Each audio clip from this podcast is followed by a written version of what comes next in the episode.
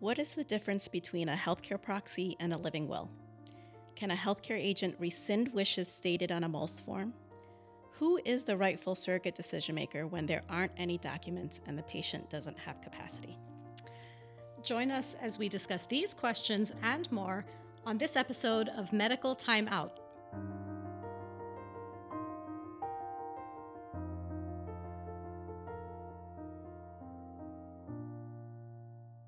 Welcome to Medical Timeout, a podcast where we unpack all things palliative care. I'm Rashmika Dilkar. And I'm Chinlin Ching. Today, we'll be discussing the different types of advance directives and what the New York State laws are around surrogate medical decision making. Basically, how to make sure you're talking to the right person and values and wishes are being honored. So, Chinlin, we will explore in future episodes the fact that medical decision making can be very complex and very stressful. At the core of it all are the patient's values on life and death, death and dying. Why is it so important for us as a medical team to know that? The way I approach what we call goals of care discussions or medical decision making is that I think of us as translators. And what that means is when someone has a health crisis and is faced with important medical decisions that have to be made, our job is to translate that person's values on life and death and help them um, make medical or surgical interventions uh, decisions. Um, what intervention, if any, will help them preserve those values, and what interventions, if any, will rob them of those values? Without knowing someone's values, you're wandering in the dark without a beacon. So it sounds like that's why we might need forms like healthcare proxies or living wills or MOLST forms.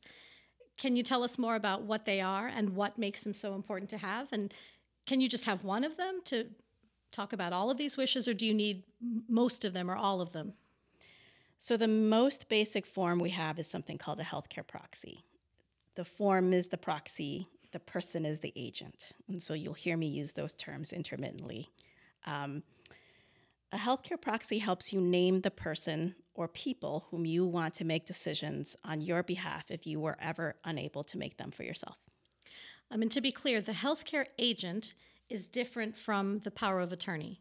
So I know a lot of people use those terms interchangeably and think that they're the same thing. But the power of attorney is for financial matters and estate matters, things like that, whereas the healthcare proxy and the healthcare agent um, are for medical decision making specifically. Right.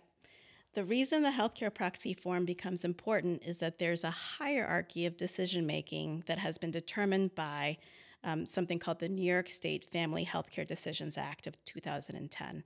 Um, and I'm going to ask Nick to show a, a, slide that shows the hierarchy of decision making that was determined. Um, if you don't fill out a healthcare proxy form, you cannot and you can't make your own decisions then this is the hierarchy, right? So, number one is a court appointed uh, legal guardian, if there is one, and if this uh, empowers you to make healthcare decisions. Number two is a spouse or a domestic partner.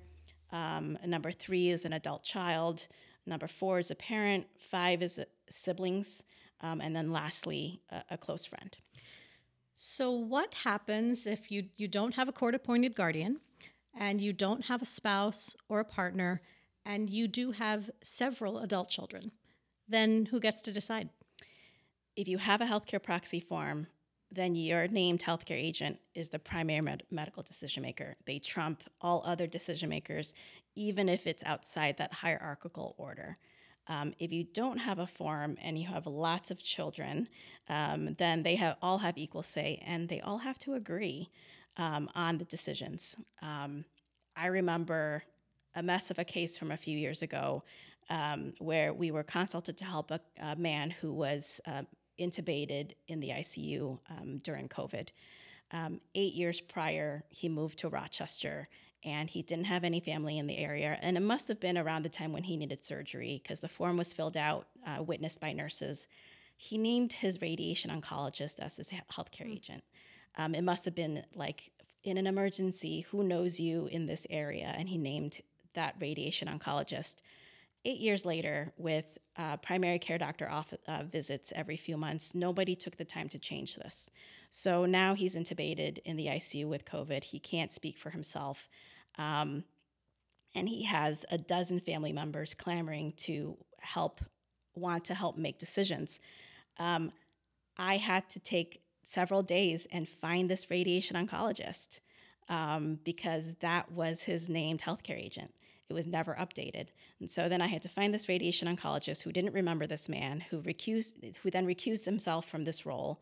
And then next in line, according to the hierarchy, was his estranged wife, who was living in Atlanta, who uh, didn't know, hadn't spoken to him in years. I had to find her, and she, then she recused herself, and only then could I go to the next in line, um, which is his adult children, um, and there were several of them. So um, the moral of the story is fill out a healthcare proxy form.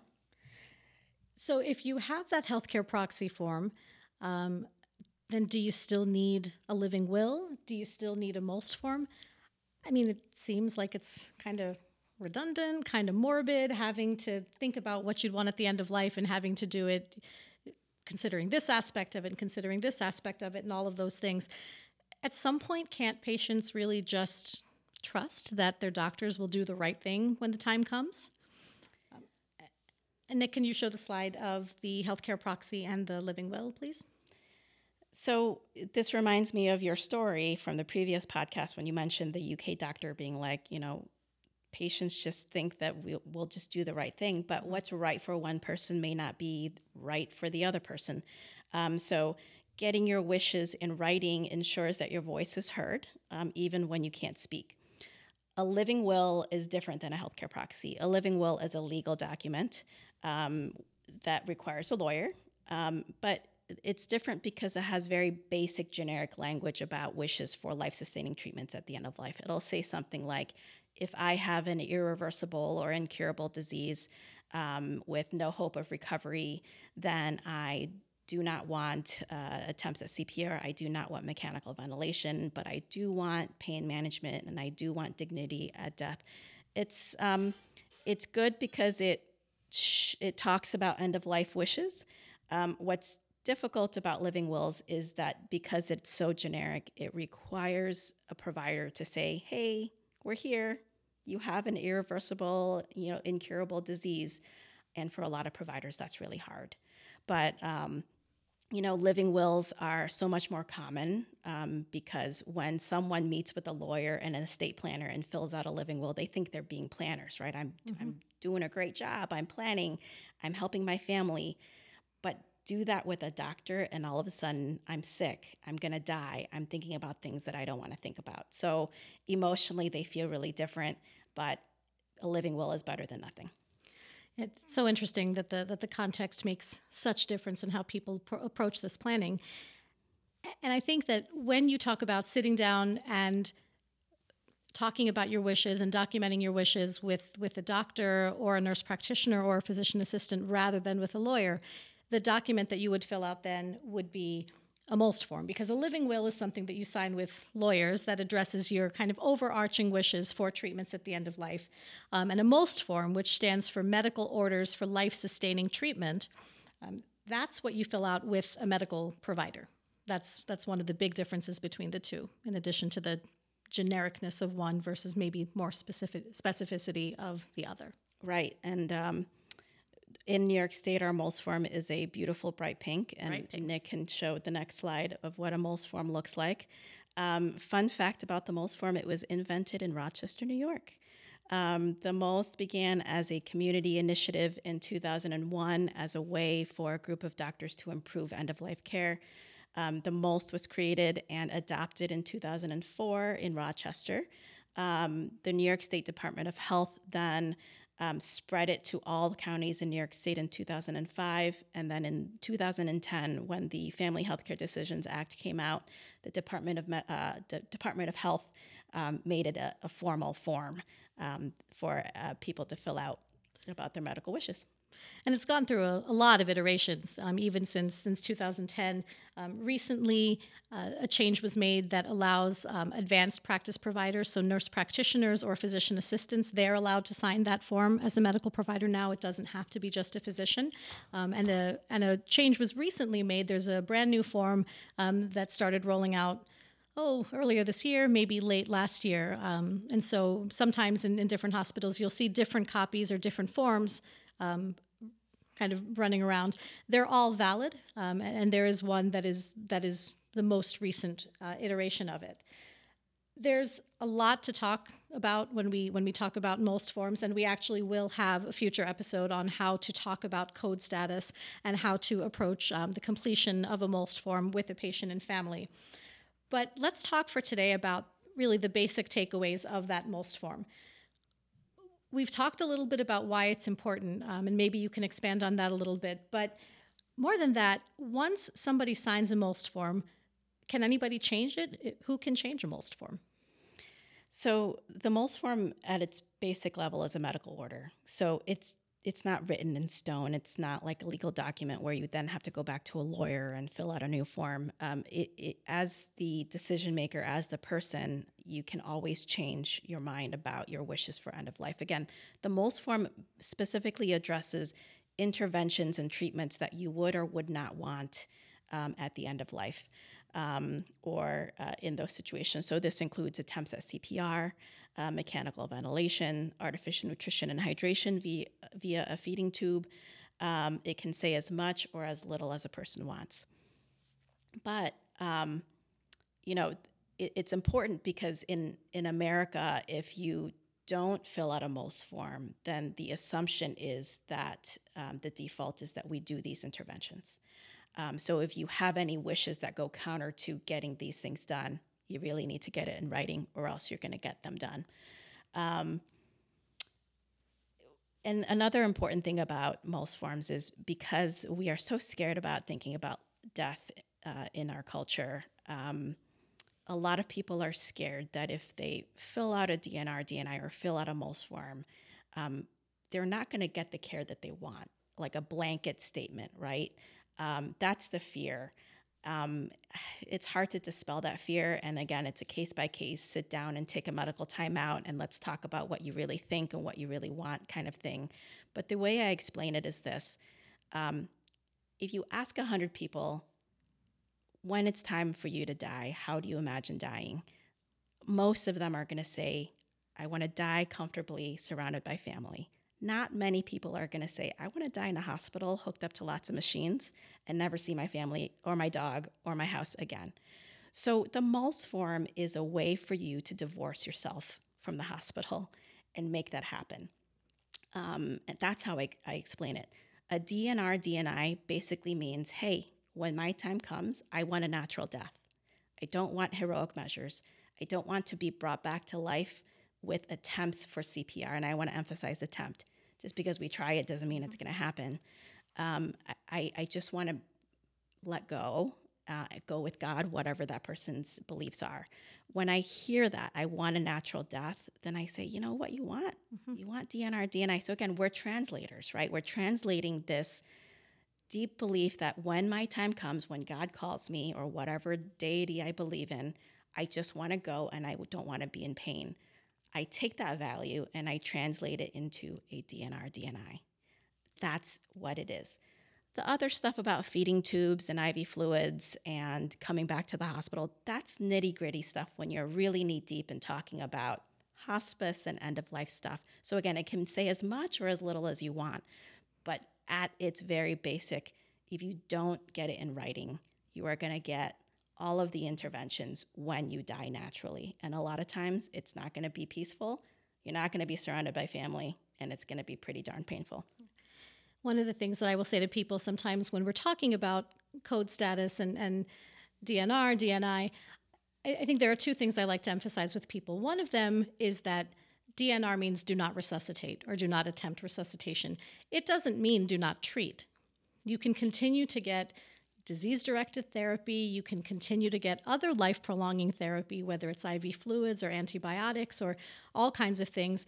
It just means that when your heart stops, we will allow you to die that natural death.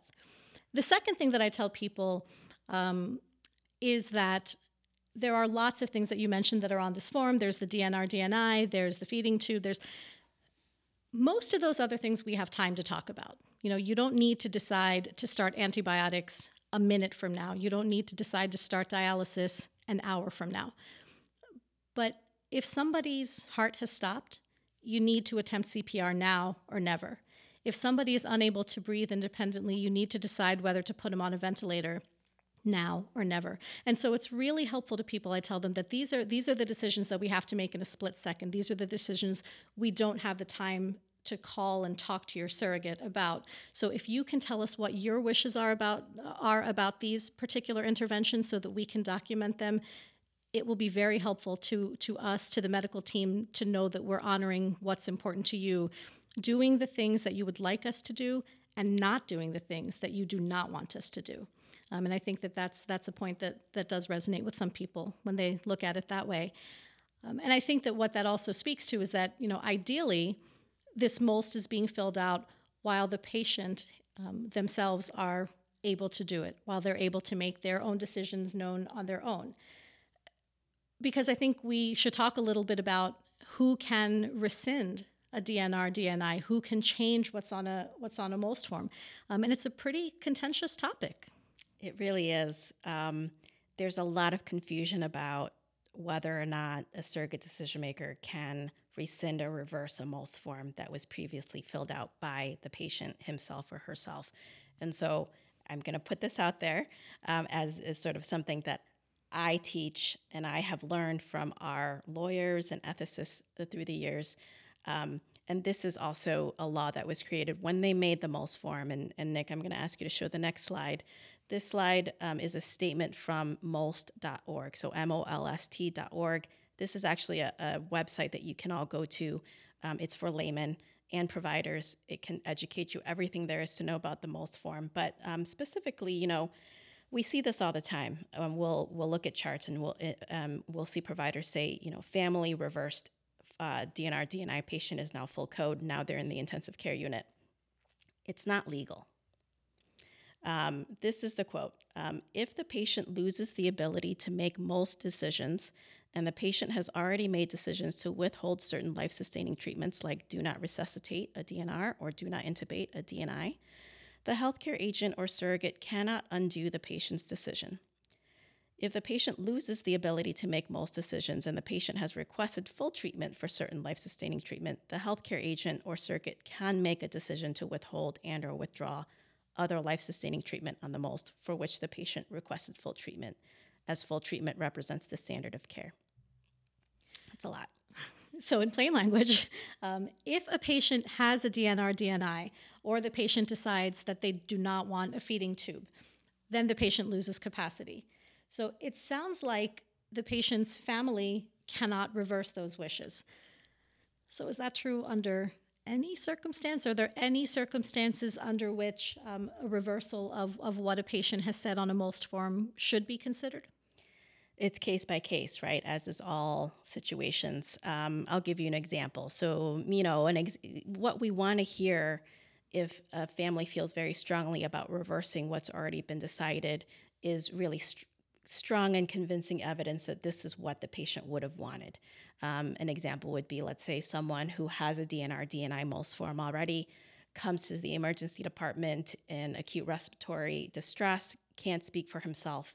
The son runs into the ED and says, um, you know, my my dad wants actually to be intubated if he needs it. Just two months ago, we were at Thanksgiving. We were talking about something that happened to a sister, my aunt. Um, she got a pneumonia from COVID. She was intubated and she actually recovered. And she's in rehab now and she's doing really well. And my dad told me, you know, if that ever happened to me, I would actually want a trial of intubation. But in those months, he hasn't had a chance to go to his primary care doctor yet and change his MOLST form. That's clear and convincing evidence of a thoughtful conversation about wishes, not driving in from North Carolina. There's always someone from North Carolina um, saying, California. I'm not ready for my mom to die. I want you to do everything, but not have any evidence of thoughtful conversations with mom. Just, I want you to do everything. Those are not situations where that daughter can reverse a DNR DNI. You see the difference? Right. So that clear and convincing evidence of a thoughtful conversation is is what's really important. Um, and so what I'm really hearing is that if you do have strong feelings about what you want your medical care to look like when you come to the end of life ideally get it in writing yourself while you can. Um, and if you have a lot of potential decision makers in your life, you know you've got you've got no spouse or partner, but you do have several children, uh, for example, then what you want to do is kind of identify the person who knows your values the best um, and who can then serve as your healthcare agent. So, what about that surrogate decision maker, that healthcare agent, or or somebody else in that hierarchy that that we showed earlier? When when do we as providers uh, need to lean on them, and what what are the responsibilities? What is it that we're asking them to do? So there's something in medicine that we always talk about, which is capacity, right? So one of the first questions when we're asked to see a patient is, does the patient have capacity to make this decision? Capacity is assessed by medical providers, and capacity is more than being alert and oriented times three, which is what we often say. Mm-hmm. Um, there are actually four components of assessing a patient's medical decision capacity. Um, and Nick, the next slide will show um, a table from UpToDate that shows those four components. So capacity is is kind of like informed consent. So the person um, who is making the decision needs to be able to process the question that needs to be answered. Um, and, and capacity is situational. And so people can have capacity to make some decisions, but not in others. So, for example, a patient might have the capacity to name a healthcare agent, but not necessarily to make complex decisions about whether they would want attempts at CPR or intubation or that kind of thing, um, because they just don't have the cognitive capacity at that point to put everything together in those complex decisions. But they do have the capacity to say, my daughter is the person who knows me and my wishes the best, and she's the person who I would like to serve as my healthcare agent. Exactly. Don't make a global assumption just because someone has dementia that they can't make simple decisions like who their person is. Um, so, yes, capacity is situational. So, the four components of assessing capacity are understanding, expressing a choice, appreciation, and reasoning. So, number one, does the person uh, even understand the question? Have you removed any potential barriers of receiving information? Are they hard of hearing? Do they need their hearing aid? Do they speak a different language? Have you thought about a translator? Um, so, or have they had a stroke where they can't receive information? So, number one is you're evaluating that you've removed every possible barrier for receiving information. Number two is expressing a choice. So, that's the verbal communication. Same thing. Um, have you thought about a translator if one is needed? Um, are there cultural barriers that you need to address that might affect their communication? You know, I'm a female physician. Do they come from a culture where they don't speak to women? Um, do I need to bring in a male physician? Removing any barriers of communication is very, very important. Um, and so, or did they, back to the stroke, did they have a stroke where they have expressive aphasia? Um, is this person intubated? Can they speak to you? Can they write to you? Can they is have you addressed every way of communication? Appreciation and reasoning imply the ability to weigh pros and cons, and that's what you meant by like informed consent. Can they take that information you've given them and process it on a higher level? Um, and and this chart shows not just um, sort of the definitions of each phase, but also some sample questions that providers can ask, open ended questions that might elicit the response that you're looking for. Um, so it's on UpToDate. It's a good chart to look at.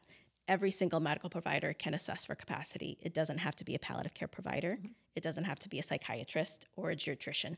Hospitals can do it, med students can do it, residents can do it, APPs can do it, nurses probably do it every time they walk in the room, right? Um, on on some small level. Um, so that's the act of assessing capacity. In terms of the responsibility of a surrogate decision maker, that goes much deeper. Um, it's very important to emphasize that we are not looking to these surrogate decision makers to make life or death decisions, and oftentimes that's what it feels like, right? You know, I can't, I can't decide for you to kill my mom. We hear that a lot. Um, that is a weight that we should never put on family members and loved ones. I always say, I'm leaning to you because you know your loved one the best. I want to hear what makes life worth living, and then we will make that decision together. Um, so when you pepper a surrogate decision maker with clinical questions, do you want us to continue IV fluids? Do you want us to continue chemotherapy? Do you want us to put a feeding tube? Those are the wrong questions. Those are clinical decisions that should be made by clinicians. The questions you should be asking is what makes life worth living for your mom?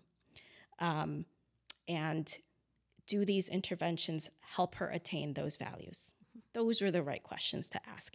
And so remind surrogate decision makers that, that we don't want to put the weight of the world on their shoulders.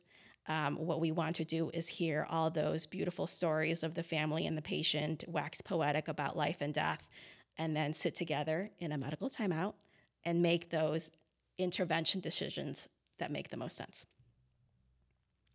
And the other thing is that the decision that we're asking the surrogate decision maker is not what would you want in this situation, it's more, what would your mom want in this situation? If your mom were able to be back to the way that she was a year ago, if your mom were able to come off of that ventilator temporarily, if she were to open her eyes and wake up and talk to us, what would she say?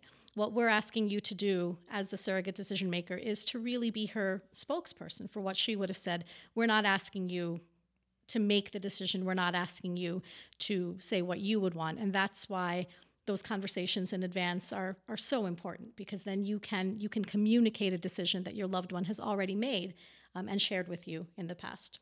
Right. So when you're thinking about who you want to be your healthcare agent, it's not just about tapping a child or a spouse. It's about tapping them and then sitting down with them and talking about this. Again, create a space where you can talk about this very scary uh, period and then move on. Um, and, and that's really important. So again, a lot of information um, that we that we talked about today. So let's review the things that we talked about. So with regards to advanced directives, there are three types of advanced directives, um, and all of them are important to look for every time a patient is admitted to the hospital or comes to the emergency department. One of them is a healthcare proxy. The proxy is the form, the agent is the person. Um, a living will, and a MOLST form, which is those medical orders for life sustaining treatment. Um, so that MOLST form uh, pertains to things like attempts at CPR, intubation, feeding tubes, things like that. Um, we talked about how a surrogate decision maker cannot reverse a DNR DNI that was previously signed by a patient unless they have clear and convincing evidence um, that it is what the patient would have wanted. Right.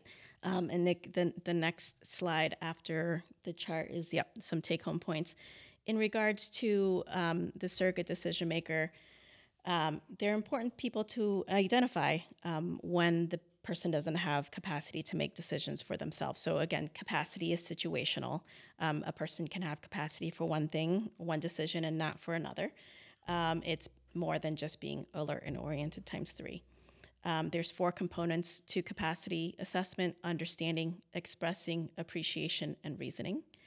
Um, if there are no advance directives on file, then the New York State Family Healthcare Decisions Act of 2010 lists a hierarchy of surrogate decision making um, court appointed guardian, spouse or domestic partner, adult children, parents, siblings, then close friends. Make sure you're talking to the right people, not just the person standing at the bedside. And lastly, please remind the surrogate decision maker that we're leaning on them to tell us about the patient's values. Um, we're not looking to them to make medical clinical decisions about whether or not intervention should continue or stop. Um, and we're not asking them um, what they would do in that situation. We're asking them um, about the patient. Um, tell us your loved one's values, and we'll translate them into what interventions make the most sense. You know, and as always, um, you've heard this from us before. Our last bit of advice is to phone a friend. family dynamics can be very complex. Um, and there are some families that we might see as quote unquote functional, um, but nothing induces more dysfunction within a family system within a health crisis and discussions about death and dying. So it's important for you to understand the basics of, of the laws surrounding uh, medical decision making and the creation of advanced directives. But if you need more assistance, if you need more guidance, then please call a palliative care consult for help with navigating those more complex issues. Yes. Um, And now we're on the segment Rushmi, where we talk about our pet peeves and what drives us crazy. Um, do you have a pet peeve or something that drives you crazy about surrogate de- medical decision making? Um, for me, it's being not understanding the laws and and letting surrogate decision makers make decisions that may not be in line um, with the values of the patient. And I, I think uh, you know we've been working together for a long time, and I think a lot of our pet peeves are are the same ones. Um, something that that also drives me a little bit crazy is um, that sometimes we have evidence from talking to our colleagues that they have actually had very thoughtful discussions with their patients um, and are, are very clear on what their patients' wishes are, and then they don't write them down. Um, and so it's like the work was was never done. Um, and so it, another benefit I think of, of some of these forms, that MOLST form in particular, is that it's a it's a very very clear and relatively quick way of writing down, of documenting the decisions that, that you may have already had, um, and which can make such a tremendous difference in, in what kind of care that we provide to the patient. And now, in the world of electronic medical records, it is easy for us to scan these documents into a patient's chart, and it can be opened up at any hospital um, within our system. And that brings me to more of my pet peeves. I have many of them, which is um, it takes one second as a provider to look for documents in a patient's medical records electronically. Um, we've been called many times, right, on patients um, who have had these documents in their chart, and they no one just no one looked, and so they were listed as full code in during the hospitalization when really they've had a DNR DNI uh, scanned in the chart. Number two, um, I already mentioned allowing family members to sort of willy nilly reverse medical decisions. Um, and number three is not finding the right surrogate decision maker and letting the wrong person make the medical decision. Um, there's a lot to undo after that. You know, this is the person conveniently standing at the bedside. It may not be the decision maker that's been named. Um, and then it's a mess. So, all right, end rant. I'm done. So, we hope that all of this is useful to you in your daily practice. Um, and in the meantime, we would love to hear from you. Please send us any questions, any comments, any topics uh, for uh, further discussion. You can send us an email at medical underscore timeout at urmc.rochester.edu. This podcast is supported by a grant from the System Transformation Fund through the Safety Net and Program Support Office with UR Medicine. Um, we'd like to thank Dr. Kevin McCormick and Nancy Scott for spearheading the grant um, and for their commitment to palliative care education um, to us, to, to Highland, to the UR system um, throughout the region. A thank you to Levi Ganji for uh, the music that we're using in our podcast. And a huge thanks to Nicholas Davis and Genesee Valley Media for recording, editing, and producing this podcast. Um, and thank you to all of you for taking this medical time out with us. We hope you'll join us next time when we will actually dive into this topic a little bit further and talk about how to approach code status conversations and how to fill out that MOLST form. Have a great couple of weeks.